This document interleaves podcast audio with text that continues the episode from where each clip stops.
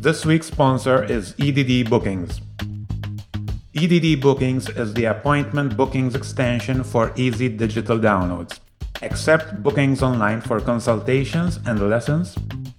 Rent out venues for hours, days, or weeks at a time, or have clients book doctor's appointments online. EDD Booking saves you time and money while providing your clients with a clean and simple booking process. Get it from eddbookings.com.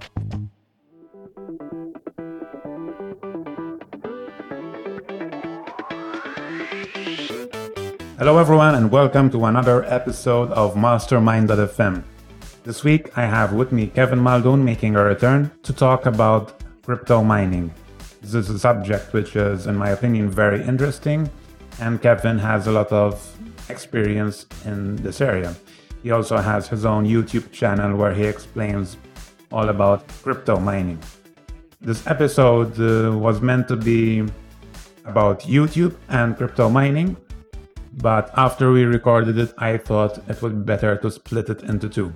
So, in this first part today, we're going to be having Kevin explain crypto mining, and in the second episode next week, we'll have him explain how to launch and sustain the growth of a YouTube channel. So, without further ado, let's welcome Kevin back on Mastermind.fm. Kevin, welcome back to the show. Thanks, John. Thanks for having me. Last week's episode was very interesting from myself and I hope from our audience perspective as well. As you remember, we talked about making money online in terms of blogging and forums. And we also had some thought sharing about WordPress. And uh, by the way, on the topic of WordPress, I read a post this week, which I'll leave in the show notes by a guy who wrote about like what he feels the future of WordPress is. And I think it ties in very nicely with what we discussed last time. So uh, he talks about it not being the tool of choice for beginners as it was when we started off. So WordPress kind of lost that niche. So it's kind of the crossroads for WordPress and whether it will still be used in the numbers that we are seeing now in the future. And this is something you said. You know, you basically said that there's services like Squarespace, Wix, yeah, yeah. and they're very user friendly for beginners. Mm-hmm. I think if you go back when WordPress and you know content management systems got popular, people like ourselves were designing websites with HTML and we had to learn all the code and then the visual editor really changed things. It allowed you to add content very easily. Mm-hmm. But Wix and all these other drag and drop builders, you know, all these services, they, they've taken it to the next level. And I do think it's, you know, perhaps WordPress isn't as user friendly, or it's not the most user friendly one out in the market now. Yeah, and as we discussed last time, there's also this new mentality of people being comfortable with giving their content to proprietary platforms. Yeah. Like easiest is best rather than owning your own content, open source. Nobody really cares nowadays, especially if you're starting out and you just want to focus on your content. I can understand that because there are days when you've spent two, three hours managing plugins, updating plugins, mm-hmm. looking at security issues, wondering why a plugin is crashed and your website isn't working, and all you want to do is write an article or publish content and then move on. And when you're spending more time managing things like that, you know, this is why people move towards, you know, easier solutions. There are managed hosting services for WordPress now, but I don't want to delve too Yes. deep into that, but in my opinion, they're Yeah. all too expensive for what they offer, generally speaking, Mm-hmm. I think. I agree, and I don't think they offer the solution to the hurdles that many newbies uh, encounter, especially if they have nothing to do with web. You know, I had my Spanish teacher a few months ago who wanted to make her own website, and I suggested WordPress because that's what I've always done. And it took me three weeks of. She actually did spend a week trying WordPress.com, WordPress.org, and then she's like, I'm not gonna do this again, you know. And she just Yeah. made her web- website in two days with one of these online builders. So anyway, not to get too sidetracked, I, I leave this post in the show notes. I just wanted to mention it since we discussed this last time. And in this episode, I'd like to discuss something we didn't really go into last time, which is crypto. And this is something of a shared interest, but you've taken a different side uh, approach to getting involved and making money with this, with crypto.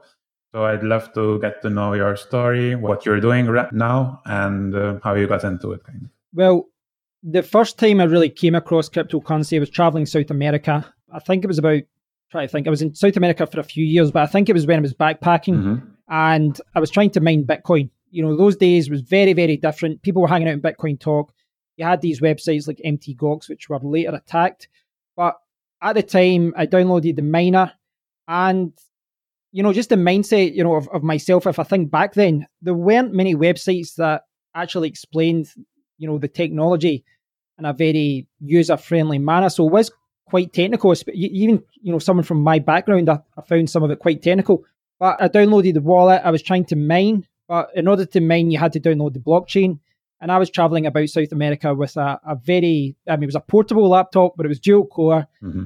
I was getting terrible internet speeds, and it was taking days to do it. I explored the idea at one point. I had a few hundred dollars of, in PayPal, and I was going to just buy some Bitcoin. And if I did, I'd be a very rich man right now, um, because I think at the time Bitcoin was under a dollar or something like that. So I'd have like, mm-hmm. I think it was even less than that. Um, I, I, would have had at least like 500 Bitcoin, but I didn't do it. Uh, you know, it's it's hindsight because I probably would have sold it later on anyway. But I didn't really explore the option.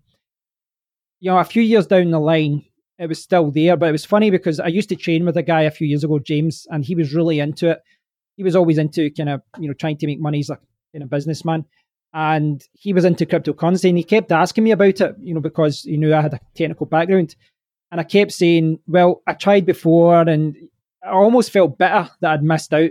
And I think a lot of people did. Mm-hmm. But what I failed to see at the time was that I was still an early adopter. You know, in 2016, 17, I'd still be a very early adopter of the technology. Fast forward last year, cryptocurrency really started coming into the news because a lot of coins, particular Ethereum, these coins started to be profitable. A lot of people started um, making a lot of money from GPU mining, and you know I started reading more about this because I was read, I was building my PC and I was doing YouTube videos about technology, so it kept coming up, and then I decided, yeah, I'm going to build a PC, but then I'm also going to get some GPUs. You know, if you look back, a lot of gamers talking about this in 2016, 2017 one of the ways to actually pay for your gaming card was to simply leave your gaming card on your PC mining when you weren't playing games. And that's, you know, for a lot of people, that's what they did. So, yeah, it just kind of came on my radar again. And I swallowed my pride that I didn't make a lot of money before, which was a silly attitude to have, I think, in hindsight. Started reading about it more, started, you know, it was, again, it was like we were talking about this last week where the two of us have a similar brain where you need to be interested. Mm-hmm and I was doing the same things for years, and I, and I, you know, I've got, I had that same passion again. I was wanting to learn more, do more, and yeah, once you start going down that rabbit hole and you start reading, you know, you just start uh, wanting to get involved in it more. So yeah, and then 2017, um, at the tail end of the year, Bitcoin, you know, it rose all the way up to twenty thousand dollars. Certainly, some manipulation in the market there. Is, you know, there's a lot of important people doing that. Um, but I went out. You you know you kind of touched upon it there that I went down a different road. I think you've bought some coins. Mm-hmm. Technically, I have never bought any cryptocurrency, and I've never sold it either. Like you know, as far as exchanging it for fiat yeah. currency, dollars, euros, or pounds. Instead, what I did was I invested money and I went out and I bought a huge amount of graphics cards. Which you know, if anyone watches any of my YouTube videos, you can see them. yeah. You know, behind my office, I've got a lot of boxes for them so yeah, that's yeah, that's kind of how I, I decided to get involved. And yeah, this year I still consider myself a beginner in many aspects, and I know there's many aspects of cryptocurrency I, am I'm not always going to understand fully because I'm not I don't consider myself a developer, mm-hmm. but I I know what I need to know as far as you know right. investing in in mining and things like that. So my impression was that I don't know probably wrong impression then that uh, since Bitcoin had gone so big that it wasn't that profitable as a small miner to do your own mining. So it's interesting that you got into it last year when Bitcoin was really high. So how do you go about uh, building your own mining system? Is it something to do with Scotland where you have low low electricity costs, or is it not that low? No, no, and, and electricity costs aren't that cheap in the UK. Uh, they're certainly more expensive than most of the USA. I think there's certain countries in the world, China, China's quite efficient. There's certain countries in Eastern Europe. I know mm-hmm. Iceland, because they've got geothermal yeah. power, they can offer cheap electricity. I think dollar wise, I'm well p- pounds. I think I'm like 14 pence per kilowatt hour, and that's about 18 cents US dollars. And electricity is one of the biggest expenses of mining. But uh, as far as mining goes, I think one of the misconceptions a lot of people have is that you're actually mining Bitcoin. But in order to mine Bitcoin, you have to buy what's called an ASIC miner. Um, and these are purpose built mining machines that can only mine one algorithm mm-hmm. or you know one type of coin. And an algorithm is just a, a, you know a set of functions, really you know a set of calculations that solves problems for the blockchain, and they all do it in different ways. But each ASIC mining machine is designed to do one algorithm only. To buy a Bitcoin one, because of electricity costs and because of the margins and because of the popularity, it's more popular in countries like China rather than the UK and USA. When you hear about people talking about mining in, in the in Europe and you know the West, essentially North America, they're probably talking about altcoins, alternative coins, which is kind of like a, a general term everyone uses for coins that aren't mm-hmm. Bitcoin. So if you're mining, you know, the chances are if someone says they're a miner, yeah. they're probably mining an altcoin, which could be a popular coin like Ethereum, way down to something that's brand new, it's risky, there's no guarantee. You know, and it's kind of risk versus reward. If you start mining some of these newer coins with your GPUs, then there's more chance of the project being abandoned or it doesn't go to where you want to be. But the returns could be very good as well if you pick the right projects. You could call them speculative coins you can mine a coin that is, you know, the project's perhaps only three months old, perhaps only worth a few cents, but a year down the line, it could be worth a dollar, it could be worth two dollars, could be worth ten dollars. It's one of those things. Everyone's got a different strategy as far as mining goes, and it's hard to say what is the right way or what is the wrong way because it's easy to look back in hindsight months later when you've got the information of how the market went or how a project went as to what was the right decision. Mm-hmm. By the time, it's difficult to know what is the right decision.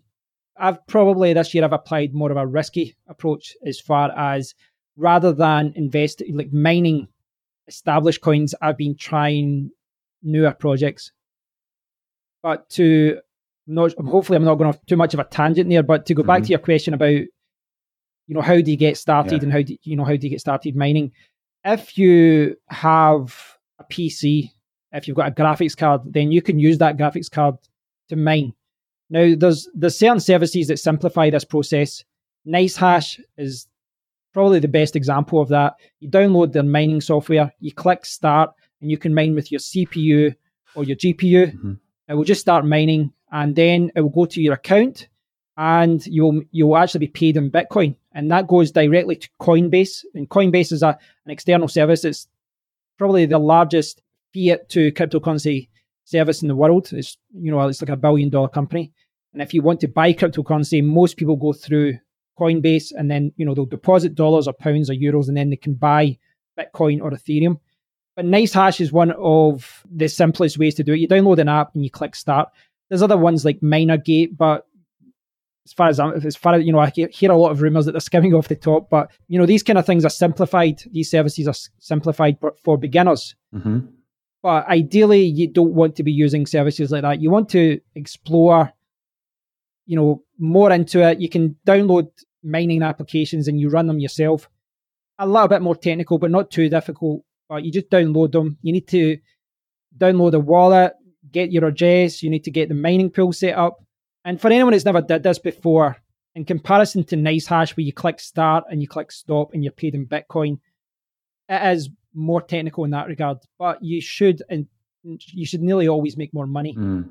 With regards to NiceHash, it is worth clarifying that you aren't actually mining Bitcoin. You're not mining Bitcoin, despite the fact you're paid in Bitcoin. What they have got is a marketplace where people buy hash power. So they're buying essentially they're renting your graphics card. and they're paying to use that to mine a range of different algorithms and a range of different coins. And then whatever the market dictates, you know, what people are paying for that hash power is what you get paid. But it is very easy to start. You know, there's an application, you just download it, you click start, and you go. But you do have to look at your electricity costs, you have to look at your daily profits. And the market today is very different to the market November, December, January. Daily profits from mining have went all the way down because the price of Bitcoin has been down. And Bitcoin remains the main driver in the industry. You know, when Bitcoin goes down by 10%, nearly all coins will go down the same amount, if not more. Mm-hmm. So if Bitcoin crashes, all the coins crash because Bitcoin, you, you probably know this yourself. When you go into a cryptocurrency exchange, yeah. the Bitcoin pairing is the main pairing. It's what people are using mm-hmm. to deposit coins. It's what people are using to withdraw coins. So with, when Bitcoin is affected, all the coins are affected. This is something that a lot of people wanted to move away from. They don't want Bitcoin to be as influential in many regards because you don't want you, the success of your project going up and down the fiat value according to you know mm. what happens with Bitcoin. But it remains the dominant force. It was the first cryptocurrency. That doesn't necessarily mean it's the, the best, but it's the most used, it's the most valuable, and it's still the most influential. So I'm assuming that you have this mining rig going on 24 7 in your house. And uh, I guess I can link a YouTube video where you show this rig.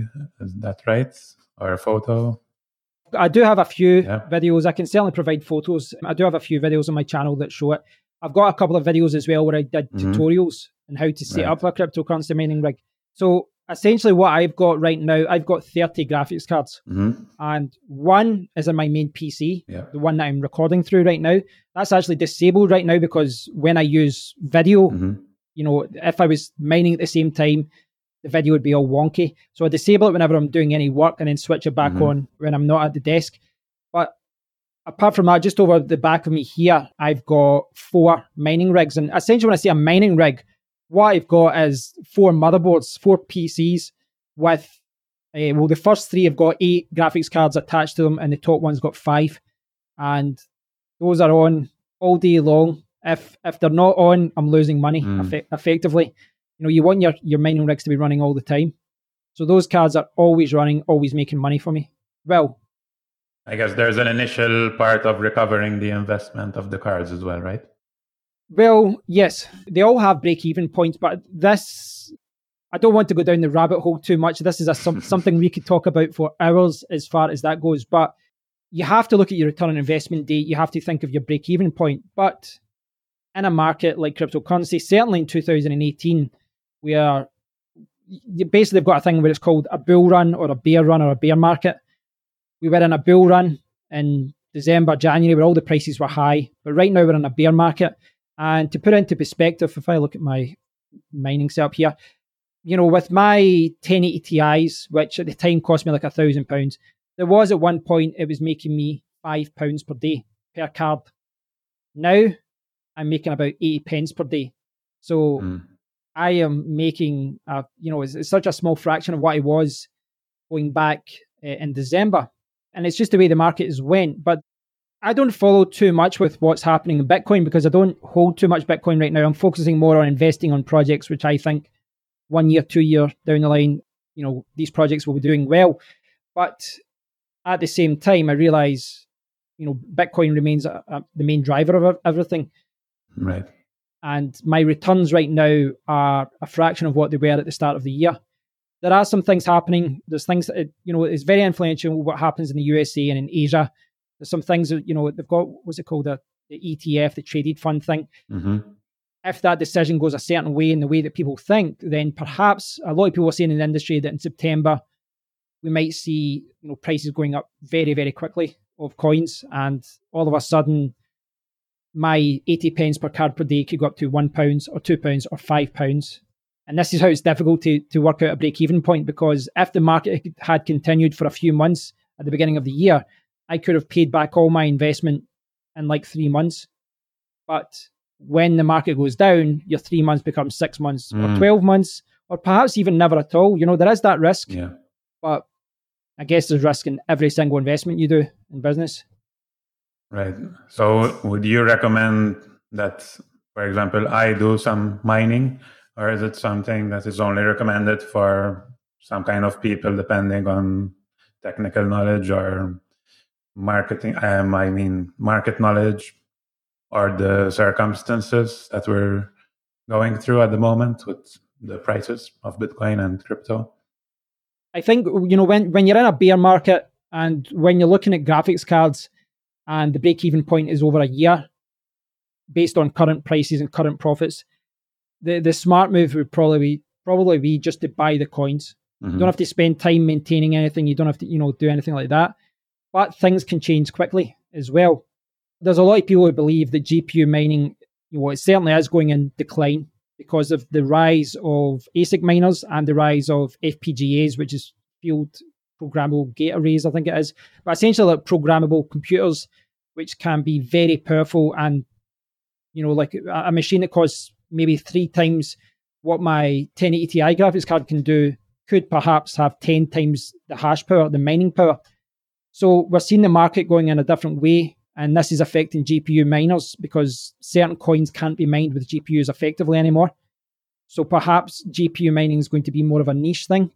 Um, so people are looking at ASIC miners. The break even point on those ones, again, there's so many unknown factors, but it could be three months mm-hmm. or it could be never. You know, it depends on what happens with the coins. You do need to do a lot of research for these things. It's difficult. I mean, before anyone gets involved in mining, I wouldn't tell anyone to rush out and buy uh, a mining rig or, or set anything up. I, I, would tell them to get involved, perhaps download a simple mining program and try some pools and to get a better understanding of how it all works. Then start reading news, then start following. And you'd have to have a better understanding of how everything works before you jump in. Yeah. That's coming from someone who did jump in. but yeah, I think right now it, it's one of those things though, because when the market changes, you know the whole everything is flipped upside down and all of a sudden my graphics cards which you know people are trying to sell right now because they're not as profitable as they were in a few months time if the market goes the, the same way as it did at the end of last year all of a sudden with me these with these graphics cards i have you know i'm in a very good position i can mine a lot of coins i can make a lot of money and graphics cards could be very scarce again mm-hmm. so I would definitely say do your research. Before I bought all my 30 GPUs, I spent about a month I did lots of different spreadsheets. I was looking at the break even points, I was looking at the prices in the market, I was looking at coins, I was downloading software, playing about with everything. I probably spent too much time doing it. Actually, I was too cautious in some regards, but I'm glad I did do it. Uh, you know, I think a lot of people don't. They just buy and then worry about it later and then realize the hardware doesn't match up with the coin that they want to mine. Mm. I mean, it's the same as investing yeah. as well. You know, there's a lot of risks in investing you know, when you're buying a coin on cryptocurrency, Bitcoin is the safest bet, or you can, you know, there's other established coins like Ethereum, but you ha- you almost become like an investigator. You know, you yeah, have yeah. to look at the, it's not just the white paper and the website. You need to look at, read between the lines, read a lot of articles, and the market never goes the way that you think it will. It's still being driven by hype, by news, by people manipulating prices and things like that you know, I've seen coins, for example, I've got a cryptocurrency hardware wallets here, and I've seen coins add add support for that, which should, in theory, add value to the coin because it's more, you know, can be stored. The wallets can be stored in a hardware wallet, and yet the price goes down. And I've seen, you know, other coins got hacked and the price went up. It boggles the mind, but you know, the market is driven by, you know, if people start selling, people start panicking, or people start buying They've got FOMO, fear of missing out. So people start buying, they don't want to lose out. It can be risky, but I do think we're going to see cryptocurrency become more adopted over the next few years. That's there's absolutely no doubt of, of that in my mind. And I think if you are in business, and I'm sure if people listening to this are involved in business, you should at least start exploring it and start perhaps download some books from Amazon. You know, you can buy download books fairly cheaply, get a, a general understanding of it. You don't have to rush in read some blogs, read some websites, read some books, hang out on some forums, just try and get a better understanding of it all. And then you can look at what, if I'm going to invest, should I invest in hardware? Should I invest in coins? Mm-hmm. Excellent. So I guess uh, after the show, you'll pass me some links for people who want to learn more about what you are just describing and the process of mining and everything. I guess I have a few questions. Maybe we can do like a rapid fire thing Okay. where we don't go that deep into it, but Yep. just to cover the questions I have. So, so far, how long have you been investing and whether you have made money or you- you're still in the break even stage? That's my first question. I think I had most of my rigs set up by December, kind of early January. I bought them kind of in stages. I set up one rig first and then I bought more. So Yeah. between December and January. So what's that, eight months or so, nine months? Yeah. So eight, nine months. As far as break even, yes and no. Because basically at the start, rather than paying off my electricity or trying to pay off the, the initial capital, I was investing in risky coins. Some of those coins didn't do too well, but then I've since mined other coins which have went up in value and potentially could make me a huge amount of money. But I'm just holding the coins long term. I've adopted a risky strategy in that I bought the, the initial all the initial hardware and I, I pay off the electricity every month and then I just hold the coins. And I'm thinking long term, two, three years investment minimum, Right. rather than right, I'm going to break even in the next six months, then start investing. I, I wanted to start exploring projects from the start. So Okay. And is it typical for miners to get their Bitcoin, sell it immediately, pay the bills, and keep the rest as profits? Or do many people adopt this kind of strategy that you just described? um, I mean, it's, it's kind of half and half, I guess. hmm a lot of people are doing what I do and they just pay the electricity every month and go, okay, that's the cost of you know investing. And when you say pay the electricity from the amount earned, Well, no, just pay the- like the way that I'm doing it is I'm just paying my electricity and just that's my cost Yeah. for you know get involved in the game. from your savings, Yeah. you pay that. Um, and then any coins I earn are mine. I don't have to worry about cashing Mhm. out in order to to pay for electricity. But that is more of a risky approach. I was speaking to someone uh, from the USA the other day, Brad Cahoon, I think it's uh, Brad Cahoon, and Brad was saying that what he does is fifty percent is is cashed out, pays all his el- electricity, as he says, it keeps my wife happy. So he pays all the electricity, and then the other fifty percent he invests in the projects that he think are worthwhile. So he makes sure that he pays the electricity costs, which you know can be quite a few hundred uh, per month. Does depend on your rigs. You can make your rigs more efficient, but you do have to cover your electricity costs. You know, you have to pay your electricity every month. He's chosen to take those costs out of his profits. I've decided to just pay them from the money that I make, you know, from my other things, you know, websites and things, and then invest all. It's hard to say what is right or wrong because if you look at it again in hindsight, what Brad has done this year was a safer approach, and it's in hindsight the best approach this year. But if the market goes the other way, then we could be saying the opposite and saying my risky approach paid off. And so you have to look mm-hmm. yeah, at your, for your aversion to risk. Different strategies. Yeah. So, and it, it, it's hard to say wh- which one is right and which one is wrong. You can take a very risky approach to it all, or you can, you know, there's a lot of people, and all they did, all the profits from the first six months goes back to paying the, the, the initial investment. Other people don't do that. So, Hmm.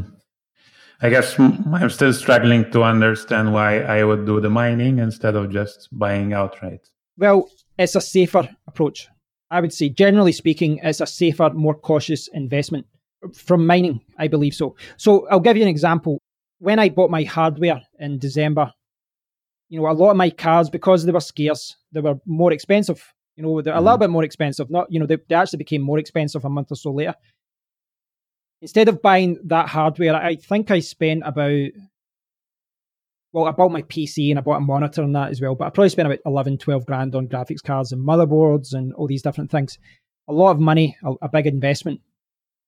What that d- did was give me hash power. I've got 30 graphics cards.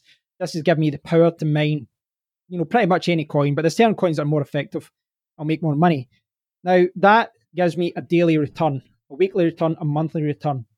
And there's no guarantee on price of the coins that I mine, but it does give me the option to keep mining. Also, if, you know, for example, my personal situation changed in March or June, I could sell all my graphics cards and I wouldn't get all my initial investment back, but you know, I do have the option of getting quite a lot of it back. And even today, I can go out and sell my graphics cards, my 1060s, which cost me £250. I should still be able to get today maybe if I'm lucky, 150 pounds, maybe 140 pounds in the UK.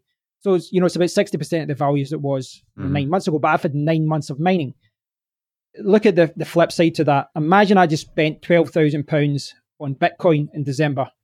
And I went, okay, Bitcoin's the safest bet, £12,000 in Bitcoin. And in the space of a few months, Bitcoin went from $20,000 and right now it's about $6,500. So that's more than a third of the investment. So I would have, you know, my initial investment would have went from say 12 grand down to about four grand and I'd, I'd have no hardware. I'd have no way to recoup my money in any way or form. Or I could have spent all that money in a, a risky coin, a speculative coin, and that project could have went even lower, you know, than a third that could have went all the way down. Generally speaking, if you've got hardware, you still, you know, it's still risky. You still have to break even. You still want to recoup your initial investment. But I would say it is a more cautious approach to cryptocurrency investment. But you, you know, you have to spend time you need to do more research. It's not just you don't just sit in your app, look on mm-hmm. Binance mm. on your phone and, and, buy and sell, and then that's it. You need to spend time doing it. You need to manage uh, your rigs. Things can go wrong. Things will go wrong. But I do think it's a, from an investment point of view because you can then sell on your graphics cards. I think it's generally speaking a more safer approach to it. Mm. But you, you know, I'm using the example there as Bitcoin going down in price. No, that's what I'm thinking about. Yeah, if you had to buy ten Bitcoin but the, goes but, up. But I could, on the flip side, again, to play devil's advocate to my own argument, there's certain coins that were only a dollar in December and perhaps are 10 or $50 now. And I could mm-hmm. be, I could have made, you know, turned that £12,000 into a million pounds. Yeah. But there's no guarantee that I would have chose the right coins, especially at the beginning. Um, and I think, you know, if you've got hardware, allows you to, you know, diversify, allows you to learn. I mean, I think from mining as well, if I choose to sell my rigs and, you know, next year for any reason, I think I've learned a lot from running these rigs as far as how everything ties together, as far as how mining affects the price, uh, you know, the price of certain coins and that. So I think it's a more cautious approach. It's not always the most sensible way, but mm-hmm. the reason, again, you know, the, the reason I'm saying this is that example that I'm giving you is based on December when the price of Bitcoin was high and it's now low. If I just was keeping Bitcoin for two years or three years, Bitcoin could be $50,000 in a few years. So if you look at the long term investment, that could prove to be the best investment.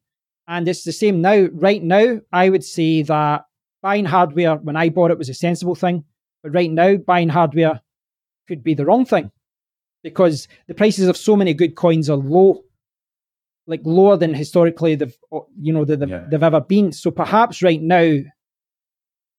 And the hardware cost varies according to the coin, or I guess not so much, right? The hardware cost is more or less always the same, right? More or less. I mean, it, generally speaking, the price of, of any hardware you buy will start depreciating over time. But yeah. what we saw last year was everyone was trying to mine, and there wasn't enough graphics cards in the industry mm-hmm. for people to mine, which drove the price up. You had cards which, you know, some of the 1080 Ti cards, they should have only been £650. They were being sold for 900 and £1,000. They were being sold at a premium, even second-hand cards. So it might sound right now that I'm sitting on the fence with a lot of these answers, but there's so many things, you know, so many ways to do this. And so many of my answers change when the market changes. You know, yeah. if in a few months' time Bitcoin is back up at $15,000, $20,000, a lot of the things that I'm saying, you know, could be flipped. But I, generally speaking, I think if you buy hardware, then, you know, rather than invest in one particular coin, if you invest in one particular coin, your success or failure is tied to that project, which yep. maybe that's a bad example. Maybe I should say, you know, instead of £10,000 on hardware, I put a thousand, £1,000 in 10 different projects. Mm-hmm. I find it difficult to answer questions like this clearly because it's not always black and white and there's so many oh, factors in the yeah. market. Makes um, sense. And a lot of things that I think, you know, that I thought were true months ago, perhaps I would do things differently. But I'm saying that I would do things differently, knowing the way the market went this year. And no one knows what's going to happen. In a month's time, my hardware, you know, my graphics cards I'm seeing could sell for 150. They could be sold for 300 pounds because the graphics cards are scarce again. So, yeah. What about people who are traveling as we've done in the past, being digital nomads?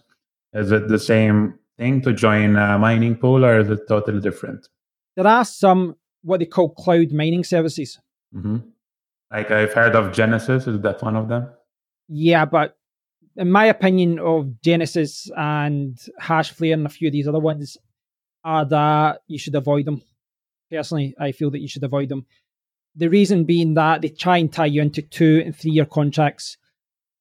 You know, things change in cryptocurrency on a weekly, monthly basis, and they're tying you into contracts that are fixed for years at a time. I think it's very inflexible. But there's another service coming out, Minority, which is developed and supported by a group of people that are very well respected by miners. It's a little bit fairer the way they're handling it.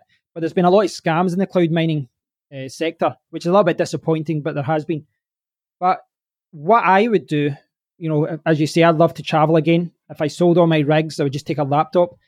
There's certain services that allow me to mine. It's an important downside. Yeah. to have the.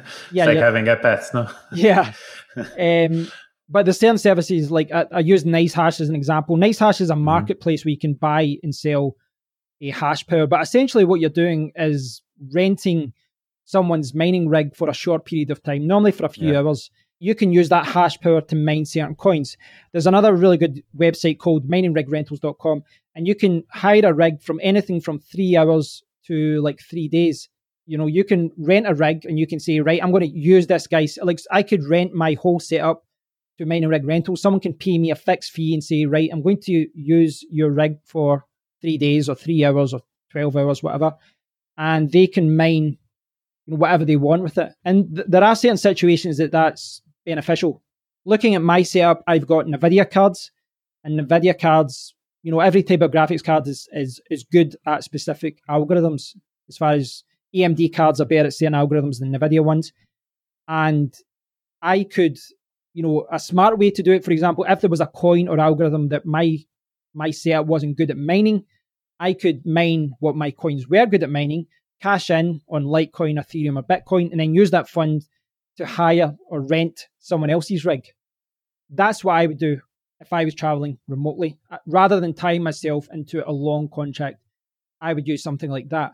But it is worth pointing out that in order to have a good understanding of NiceHash and mining rig rentals, you ideally want to have some experience in mining or at least testing on your laptop to get an understanding of how it all works with pools because there is a fine line between you know mining a certain coin and paying for hash power and mining a coin that makes you money and mining a coin that loses you money you have to do your calculations mm-hmm. and you're doing it you're doing calculations based on the price based on the network hash rate which is you know how many people are mining and these things change so Yeah. All right. Yeah, it's it's a very thorough overview, and obviously, I'll be linking all the other videos that you have on YouTube or just the channel directly because you've done a lot of coverage of this topic, and as we can see, you could talk for Yes, hours yes. about this stuff because there's a lot that of was supposed to things that was supposed to be a quick before. fire round as well john i apologize it didn't work out too well No, but it's good. That's good.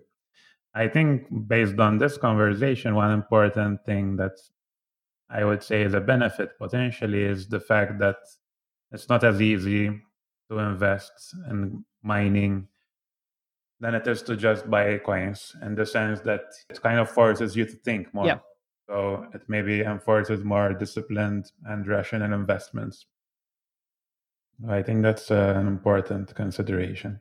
I do think it gives you, even if you only have one graphics card in your laptop and you just mess around with software such as Awesome Miner or, or you know, there's other things Mhm. like All in One Miner, NiceHash, all these different things. If you've got a good understanding of how it all works, I think it can help you from a trading point of view as well, just to give you a better understanding of the full picture. I think. Yep. So apart from mining, you're also involved in certain projects and other aspects of crypto, as you were telling me. Yeah, we spoke about this briefly before we went live there. I started mining a coin, I think it was about April this year, called SafeCoin. And I, you know, I- I've adopted very, you know, many different strategies this year. You know, I mined Ethereum for a month, and I mined something else for a month, and then at one point I was trying lots of different coins and, you know, getting in early and mining some coins for a few weeks, then changing. SafeCoin was a project that stuck out. They were actually um, attacked. You know, they were being attacked heavily. And, you know, but again, when you're mining, it's the same as investing. You need to do a lot of research and you know, every cryptocurrency should have a white paper that outlines what they're going to do. So you look at the roadmap and they say, well, we're going to do this in the future. You look at the white paper and to get an understanding of what the coin is actually for, because we're talking about mining, we're talking about cryptocurrency, but what these cryptocurrencies should be doing is solving problems or solving a problem in, you know, in, the industry or a problem that they see in the world. And you have to look at the white paper, the website. You need to look at interviews. You need to look at reviews. But a lot of it is reading between the lines, and it's going to the Discord. You know, Discord is a it, it was designed for gamers, but it's, it's been adopted by the cryptocurrency world. So has the messaging app Telegram. And you go in there, you can talk to the developers, you can talk to the team, you can talk to everyone who's involved in the project. And Discord tends to be where you find out a huge amount of information. It's where miners hang out, it's where investors hang out. People are asking questions. And there, you know, you can look at the white paper, the website, videos, interviews. But when you go to Discord, there's a lot of reading between the lines. You know, uh, and for example, I can look at a website, fantastic design, the white paper looks amazing, and then you go into the Discord group where it should have an active community, and the developers aren't talking to anyone, and they're not posting updates, and they're not telling you what they're doing. I would be discouraged by that. Um, to go back to what you were asking about SafeCoin, kind of illustrates my point. I get there eventually. The reason I was at, you know, SafeCoin got attacked at the beginning, mm-hmm. and normally that's what puts you off a coin. But one of the things that attracted me to the project was that rather than make any excuses or hide it, you know, the, the founder, Jeff Galloway, came out. He was honest about it. He was transparent. He said, listen, guys, we, we didn't think this would happen so early on in the project. And he made, he's like, I'll guarantee you we'll pay everyone back for the attack, rolled it back. And rather than focus on marketing the first month, he was just focusing on security. And yeah, I was just attracted to the project, the way that it handled it. A lot of these projects as well, maybe this is a little bit of a stereotype, but a lot of these people, they're very intelligent people that are running the, the cryptocurrencies that are developing these coins, very smart coders. And it is maybe a little bit of a stereotype, but sometimes they're not the most social people. They don't want to be on camera, they don't want to speak. And sometimes that manifests itself in different ways. For example, I've dealt with some projects, you know, obviously I've got a YouTube channel that discusses cryptocurrency. I've talked to some people, and the main guy is fantastic. He knows his stuff from coding, but he can't manage a team. So it's almost like a mutiny where people start leaving and then the project's in disarray. Jeff was, you know, one of the projects, you know, there's other projects out there as well that I really like, but uh, with SafeCoin, he was a, you know, quite a social person, quite a nice guy, and he was honest and he, he's got integrity. Uh, so that attracted me to that project, and he kept asking me to join the team, and I kept saying no. so he kept he kept asking me to join the team, and I kept saying no and say, "Listen, I've got a YouTube channel. It's important that I'm impartial." Just can I just interject because I want to touch on the point on how to get involved in cryptos. So, how did you get in touch with uh, Jeff from SafeCoin? This was a little bit of a strange way that I got in touch with them. But basically, when the attack was on, I did a YouTube video about it and I highlighted the fact it was being attacked mm-hmm. by another coin. You know, I don't, I don't want to dwell on that too much, but yeah, I did that. And then, you know, when you start mining a coin, you tend to hang out and you start asking questions, and you're like, "What's happening here?" And you start quizzing them. And this is all on sometimes on Discord. Yeah, yeah. It, well, yeah, it was on Discord, but you also you know, you need help getting the miner set up sometimes. You're like, oh, yeah. what's this setting? And a fellow miner will help you out, and then you help someone else out. And before you know it, you're hanging out and you're giving support yeah. to other people. So yeah, I got to know him there. And yeah, just I liked what he was doing. I liked what he was trying to do with the project. You know, at that point, I'd been jumping around lots of different coins for a few months, and this was, you know, one of the first coins I thought, yeah, I really like what he's trying to do here. So after a month, I said, yeah, yeah, okay, I'll join the team. And, and the way that I looked at it, you know, I was worried about perhaps people questioning my integrity or whether my videos would be biased. But then I started looking at the positive, getting involved in a team, seeing the other side of the fence in a way, and seeing what they have to deal with. Because a lot of cryptocurrencies, you'll see one announcement, and what you don't realize is in the background, that's three weeks of hard work and working just for that small announcement, just for that small feature. Mm-hmm. So right now, I mainly help out with marketing, write some blog posts, and just you know, give my view on different things. All of this, you know, no one's getting paid right now. It's a, it's a new project. We're all just basically chipping in. And this is how quite a lot of the vast majority of cryptocurrencies are run, where people are just giving up their time free of charge because, you know, they believe in the project. And it kind of makes sense because if you think about it, if you've invested in a project, you know, you've been mining a coin for a long time, you can directly influence, you know, whether that coin is successful by giving your help and helping out in any way you can. It can be small things, just doing some graphics or social media or just spreading the word you know, all the way to people contributing code and things like that. So yeah, it was kind of kind of bizarre the way that I got involved after they got attacked, but mm-hmm. I, I just like the way that he, he, he responded to it all.